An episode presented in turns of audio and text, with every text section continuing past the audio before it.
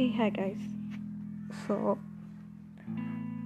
हम अक्सर सोचते हैं ना कि क्या करें अपनी लाइफ में और कई बार हम अपनी एग्जिस्टेंशियल क्राइसिस को फेस करने लगते हैं। तो रात साढ़े बारह बजे all of sudden all of sudden नहीं, बहुत दिनों से मेरे साथ ये एग्जिस्टेंशियल क्राइसिस चल रहा था कि अब ज़िंदगी में करना क्या है। नौकरी तो कर ही रहे हैं नो डाउट अच्छा पोजीशन अच्छी सैलरी सब है।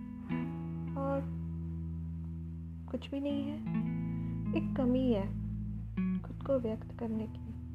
वो तो हम सब में होती है ना, कमी खुद को व्यक्त करने की। तो बस इसी चुल के साथ मैं यहाँ आ गई।